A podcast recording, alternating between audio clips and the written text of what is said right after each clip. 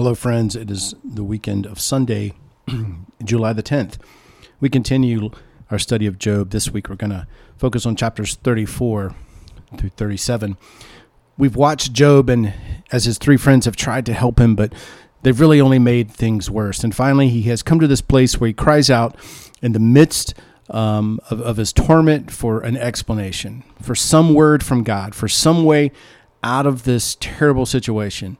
And then suddenly, without any introduction, this young guy named Elihu, who's been standing by, watching, listening, addresses Job and his friends. And we're not told anything much about him. He suddenly appears in that unique way God has of speaking in ways that we can't imagine. But he begins to examine the problems and the thinking of Job and the friends. And the unique thing about Elihu's presentation is that he does not attempt to speak out of his experience. He is not an old man who has been taught certain lessons by life. His claim is that he is speaking out of what God has taught him and by the Spirit, and therefore that his sharing the insights and the wisdom of God. And we unfold what Elihu says, and we can see that it's true. And it is in accord with the revelation of God other places found in Scripture, so that God is speaking and answering some of the cries of Job's tormented heart through this young man. And then in chapters 32 and 33, we see Elihu's general examination of the problem. But then in chapter 34, he takes up Job's argument and Job's view of God in some detail. And he opens with an invitation to all who are listening to join in the judgment. And then Elihu said, "Hear my words, you wise men, and give ear to me, you who know, for the ear tests words as the palate tastes food." He's actually quoting the words of Job here. "And let us choose what is right. Let us determine among ourselves what is good." That's chapter 34, first four verses. So frequently we find in the pages of Scripture this invitation by the Spirit of God to reason with him, to let our minds follow after the paths that God's great mind has already gone. Isaiah said, "Come now, let us reason together, says the Lord. Though your skins are like scarlet, they shall be as white as snow. They are red, though they are as red as crimson, they shall become like wool." That's Isaiah chapter 1. And then in 1 Corinthians, Paul says, "I speak as to sensible men. Judge for yourselves what I say." So here's this invitation to all of us to join in judging the truth of what Elihu is about to say about God. And he begins to examine, once again, Job's view of God, Job's problem with God. And this is the way he puts it in verse 5. "For Job has said, 'I am innocent, and God has taken away my right.'" That's Job's first problem with God. He says, "Hey, I haven't done anything wrong." And he infers from that God should bless him. Instead of blessing him, God has denied him that right to blessing. This is the type of theology that Job had. Job had a very early prosperity gospel. I do not think that there's anything more subtle in our lives than this instinctive feeling that we all have that if we behave ourselves, God ought to give us blessing and prosperity. Think through our own motives right now and see if that is not underlying a lot of what we think about God. If I straighten out my life, if I watch myself so that I don't get into trouble, if I vote in the correct way in the election, then God is going to take care of me and everything's going to be all right. And if he does not, if we go through trial, we immediately show how we reflect this view because I say, "What's wrong? Why should this happen to me?" It's one of the most frequent charges against God, and this was Job's charge. "And God has taken away my right. In spite of my right, I am counted a liar." And that is what the friends had called him. They had said he was a liar, he was a hypocrite, that he actually had done something terrible and that he was not telling them about it. So he said, "Hey, in spite of my right, I am counted as a liar. That is man's treatment of me, and God's likewise is unjust. My wound is incurable, though I am without transgression." Now, that is Job's problem. He sees God as both unjust and unfair. unwilling to explain what is going on. And so Elihu says in verse 7, "What man is like Job, who drinks up scoffing like water, who goes in company with evildoers and walks with wicked men? For he has said, it profits a man nothing that he should take delight in God." What a strange argument to hear from a man who had begun with that great cry of, "Blessed be the name of the Lord. The Lord gave, and the Lord has taken away. Blessed is his name." Now his position is, as Elihu says, he is like the ungodly. He has the same attitude that they have. He says, "What advantage is it to me to behave myself? I might just as well have sinned." That is the argument that is going to be examined in detail in this passage. How many of us have talked or certainly thought the same way? We must remember that at the beginning of this book, Satan declared that he was going to bring Job to a place where he would curse God to his face. There are two things that Satan must do in order to make Job curse God. He must make Job distrust God and feel that God has treated him unfairly. That's the first step. And then there will come a time when, in the conviction that he has been unfairly treated, he will actually curse God, shake his fist in God's face, and more importantly, turn his back on him. That is what Satan is after. Now we see how close Job gets, right? We see how close it is. He's not done that yet, and he does not do it. God intervenes by some wise words of this spirit-filled young man to keep Job from going to that final step. In verses 10 through 30, Elihu takes up the truth about God, what God is really like. In verses 10 through 12, he says, "God cannot be unjust. Therefore hear me, you men of understanding. Far be it from God that he should do wickedness, and from the Almighty that he should do wrong. For according to the work of a man, he will requite him, and according to his ways, he will make it befall him. Of a truth, God will not do wickedly, and the Almighty will not pervert justice." He says that no matter how long it may take, God is going to treat the wicked with judgment and bless the righteous. Now, he may not do it right away, but he will do it. For Elihu declares God cannot deny himself. He cannot be unjust. And when we say that God treats us unfairly or does something that is wrong, we are really saying God is denying his own nature and character. Earlier in the book, several of the friends of Job had argued that God is so mighty that no matter what he says, man has to take it. But Elihu is not saying that. He is saying God is mighty. It is true. But when he does something, it is always in accordance with his nature. Scripture teaches us that. In James, we learn that God is called the Father of lights, with whom there is no variation or shadow due to change. There's no changeability in God. He is always true to his character of love, and we are invited to believe that no matter what it looks like at the moment. That's where faith will rescue us from the kind of temptation that Job is confronted with now. Elihu's next point is that God is beyond accountability to man. Who gave him charge over the earth? And who laid on him the whole world? If he should take back his spirit to himself and gather to himself his breath, all flesh would perish together, and man would return to dust. Godless men are always saying to God, in effect, "Leave me alone. I don't need you. I don't want you in my life."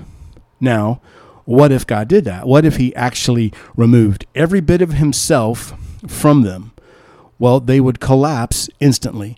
God gives them the very breath that they breathe. Their very ability to function, our very ability to function, comes from the hand of God. And the man or woman who speaks out against the Creator and challenges God is doing so by the very power that God himself supplies. Well then, as Elihu says, who gave him charge over the earth? Well, no one did. You see, God is sovereign. He is the originator of all things. He is not accountable to us. And so Elihu's third point is that we get our sense of justice from God himself. He teaches us justice. In verse 16, If you have understanding, hear this. Listen to what I say. Shall one who hates justice govern? Will you condemn him who is righteous and mighty, who says to a king, worthless one, and to nobles, wicked man, who shows no partiality to princes, nor regards the rich, no more than the poor? For they are all the work of his hands. In a moment they die. At midnight the people are shaken and pass away, and the mighty are taken away by no human hand. We people, us humanity who go so loudly about justice, who always want God to treat us with justice, are the very ones who respond with flattery to rulers or show partiality to people who are in authority. But God does not do that. Elihu argues here that God governs without partiality. And how can you do that without justice? How can man be more just than God? And his fourth point is that God does not even require investigation. For his eyes are on the ways of a man, and he sees all his steps. There is no gloom or deep darkness where evildoers may hide themselves, for he has not appointed a time for any man to go before God in judgment. He shatters the mighty without investigation and sets others in their place. God does not need to hold a trial in order to condemn us or set us aside if we're misbehaving. He knows what is going on. He sees the depths of the human heart. He understands the thoughts of our mind. If we read Psalm 139, we see how the psalmist cries out in just absolute marvel at God's ability to understand his thoughts from what would appear to be so far away. Even before they take shape in his mind and heart, God knows them all. Elihu goes on and says, thus, knowing their works, he overturns them in the night. They're crushed. He strikes them for their wickedness in the sight of men, because they turned aside from following him. That's the issue, isn't it? That the standard of performance which God righteously expects of men, how hard is it for us to learn that the only way we can properly relate to life is to include God and begin with him? He holds the world in his grasp. Anything else is totally unrealistic living. Those who turn aside from him and had no regard for any of his ways, so that they caused the cry of the poor to come to him, and he heard the cry of the afflicted. They're simply showing that they do not want God, and God judges on that basis. There's no other standard acceptable to him. When he is quiet, who can condemn? When he hides his face, who can behold him? How are you going to summon God to a trial and make him speak? Whether it be a nation or a man, that a godless man should not reign, that he should not ensnare the people. In other words, who can call God to account or appeal his decision? There is no way we can do this. And there's no need to do it, because God is always consistent with himself. And so Elihu concludes verses 31 through 33 with the statement, in effect, that God accepts no substitutes for righteousness. These words are somewhat confused in the Hebrew text, and the English is not very clear, so we're going to read this section from the New English Bible, which maybe puts it just a little bit clearer here in verses 31 through 33. But suppose you will say to God, I have overstepped the mark. I will do no more mischief, vile wretch that I am. But you are my guide. Whatever wrong I've done, I will do no more. Will he at those words condone your rejection of him? It is for you to decide, not me. But what can you answer? Good question, isn't it? What he is saying is that somebody might say, well, all right, I got into trouble. I did something that was wrong, but I'm not going to do it anymore. I'll reform my life and watch in that area, but I'm still going to run my life myself. I'm still going to do it myself. This is called the self-help movement. And friends, billions of dollars have been made by authors, by lecturers, by podcasts, all on self-help. And Elihu says, well, can you say that to God? He will not accept that. Reform is not what he is after. It is repentance and relationship that God desires. Surrender of the right to run our life. It is giving up the right to self-help. That is what he's after. And he will accept no other basis of relationship with him. So now Elihu closes with God's problem with Job, verse 34 and on. Men of understanding will say to me, and the wise man who hears me will say, Job speaks without knowledge. His words are without insight. Would that Job were tried to the end, because he answers like wicked men. For he adds his rebellion to his sin. He claps his hands among us and multiplies his words against God, multiplies his words against God. What Elihu is saying here is that Job is obviously speaking out of ignorance of the nature and the true character of God, and therefore he needs further treatment. Would that Job were tried to the end, he says. Not because this young man wants to increase his agony, but because only that will bring Job to the truth, so he asks that it goes on until Job sees what he's doing. Job is a righteous man. His heart is right. He wants to serve God, but he thinks that he can do it by his own just efforts. The toughest lesson God has to teach humanity, has to teach human beings, is the lesson of seeing the evil in what we think is nothing but good. We always think that our efforts to try to behave ourselves by obeying the truth as we understand it is acceptable to God. The hardest lesson of life is to learn that our righteousness is filthy rags in His sight. It is only dependence on His gift of righteousness that will ever be acceptable in His sight. And that is what Job is finally learning. It is the struggle of Romans 7, way back here in the Old Testament, in the first book ever written. Paul, whose heart was right, wanted to do what God wanted and was trying his best to do it, but instead it all fell apart, and he cried out, "Wretched man that I am, who will deliver me?" And the word of faith comes in. It is the gift of God, Ephesians 2:8. You are righteous. I am righteous, not by trying, but by accepting what God has said by his gift of righteousness. Now that's what we have here. Remember that God initiated this contest, not Satan. God said to Satan, "Hey, notice my friend Job here. You see what you can do with him." Because God had something to teach this man, and maybe that is what God is saying to a lot of us. When we think our heart is absolutely right before him, when we think that our cause is completely just and maybe even God ordained, when we think our heart is absolutely right before him, we have failed to grasp the one basis on which we can be right before him, and that is why trouble often comes. So we're going to move quickly through these next three chapters, really very quickly, because Elihu now answers in detail Job's ignorant argument. First, he states it in chapter 35. Do you think this to be just? Do you think it is my right before God that you ask, what advantage have I? How am I better off than if I had sinned? That is what Job is saying. God is unjust. I might as well have gone out and lived like the rest of them. Why should I have kept myself clean? I might as well have been as mean, as dirty, as vicious, as self-centered as anybody else. Listen, I've had people say that to me. Perhaps I've even thought that, right?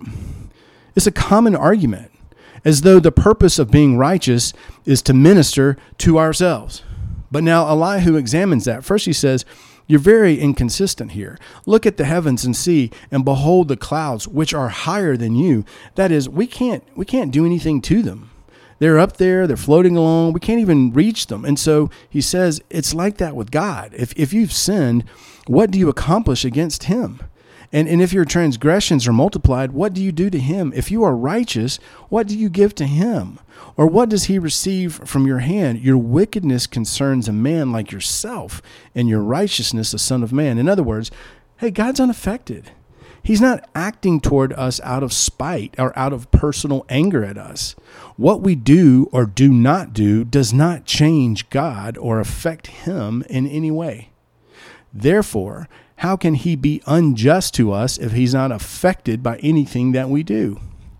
And he points out that Job's argument, therefore, is totally inconsistent. But when Elihu goes on in a most helpful passage to show us why God does appear to be indifferent to us and why he does appear to be unaffected by what happens to us, verse 9, because of the multitude of oppressions, people cry out. They call for help because of the arm of the Almighty, but none says, where is God my Maker, who gives songs in the night, who teaches us more than the beasts of the earth, who makes us wiser than the birds of the air? There they cry out, but he does not answer because of the pride of evil men. Why is God silent? Men cry for help, but God knows what they are crying for is merely relief. That is all. They want to be taken out of the harmful, painful effects of their selfish ways. We want to be taken out of the harmful, painful effects of our selfish ways and then allowed to go right back to being selfish. Nobody is concerned about God's glory and about being taught by God and learning at his hand and at his feet. Rather, we are simply crying out for deliverance. They want to use God, and to that kind of an appeal, God is silent. Perhaps this is why my prayers seem often unanswered. It's my selfishness has produced agony in my life, and all that I want is to escape the penalty. I'm not concerned at all about God himself. And that is one reason for God's silence. But then Elihu points out there's another reason in verse 13. Surely God does not hear an empty cry, nor does the Almighty regard it. How much less when you say that you do not see him, that the case is before him and you are waiting for him.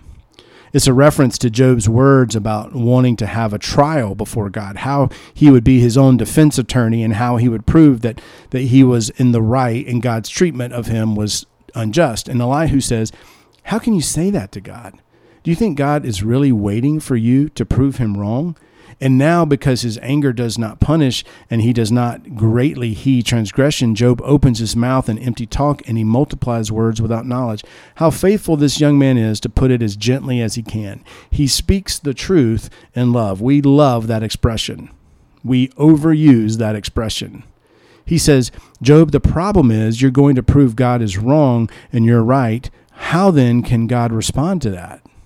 He doesn't punish you for it. He's patient with you. He doesn't strike you down when you talk that way, but you have utilized his patience to speak words that are without knowledge. You speak out of ignorance.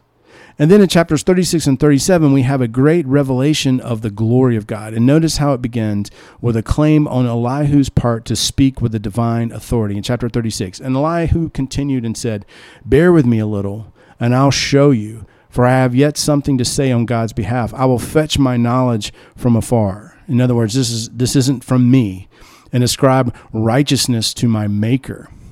And that's the place to start in all human reasoning. God is right, and therefore anything that deviates from what he says is wrong.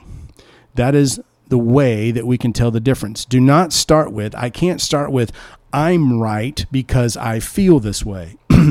That's what gets us into trouble. We have to start with, God is right, and I must agree with him. And this is where he starts in verse 4. For truly my words are not false. One who is perfect in knowledge is with you.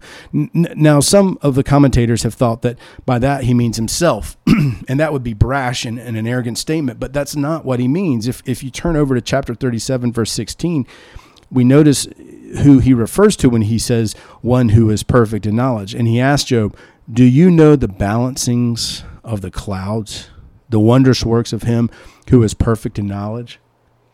He means God. Obviously, he means God. Therefore, his claim here in 36 is that he is speaking with the wisdom and the authority and the knowledge of God. And then in verse 5 through 15, he declares that God is both merciful and just. Behold, God is mighty and does not despise any, but his mighty in strength of understanding, he does not keep the wicked alive, but gives the afflicted their right. God is merciful and he is just, and he demonstrates first by his treatment of kings. Then he declares to them their work and their transgressions. He opens their ears to instruction. If they hearken to serve him, they complete their days in prosperity.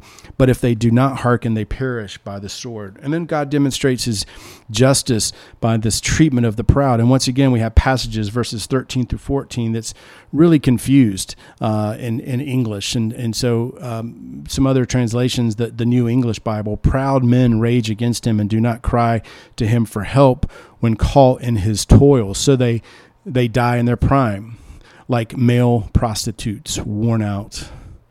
That leads Elihu then to show how God uses affliction. He delivered the afflicted by their affliction and opens their ear by adversity.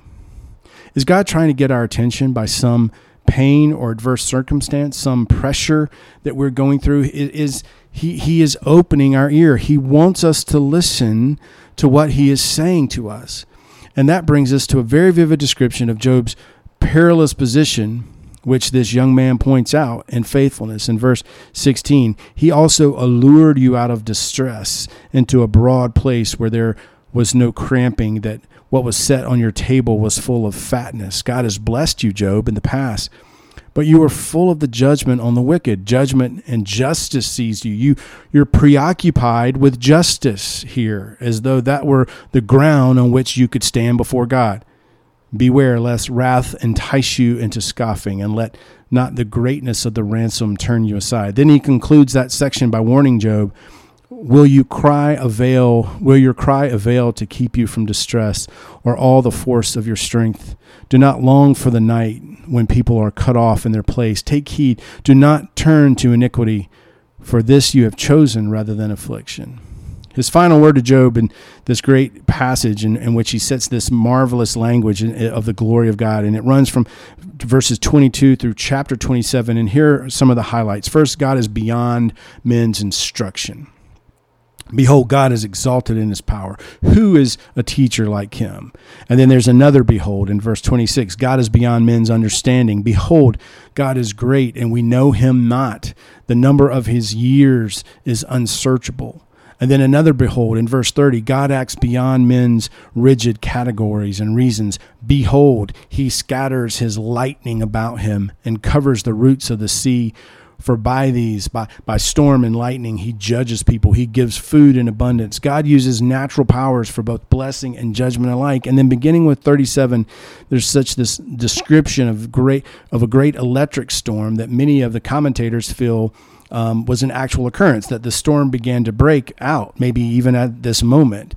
And Elihu sort of uses this as this vivid example of what he's been saying about God. And in this also my heart trembles and leaps out of its place. Hearken to hear the thunder of his voice and the rumbling that comes from his mouth. Under the whole heaven he lets it go, and his lightning to the corners of the earth. After his voice roars, he thunders with majestic voice and does not restrain the lightnings when the voice is heard.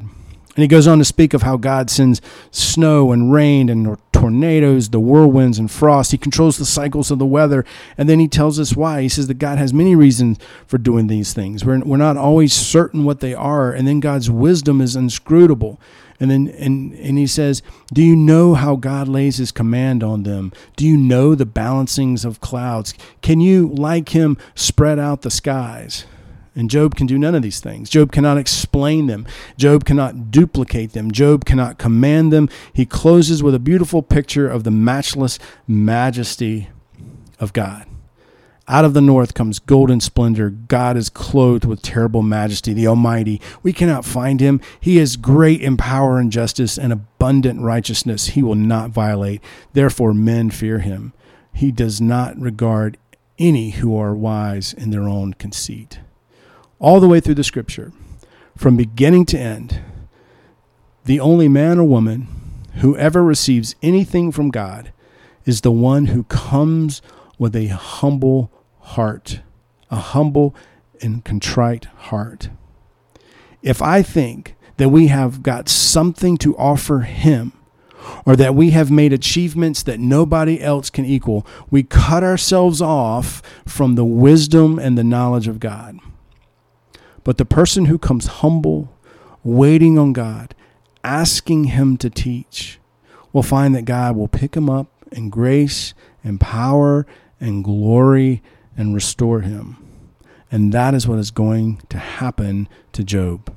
And the very next voice that we hear will be the voice of God himself speaking directly to Job as the 38th chapter opens. Amen, and God bless.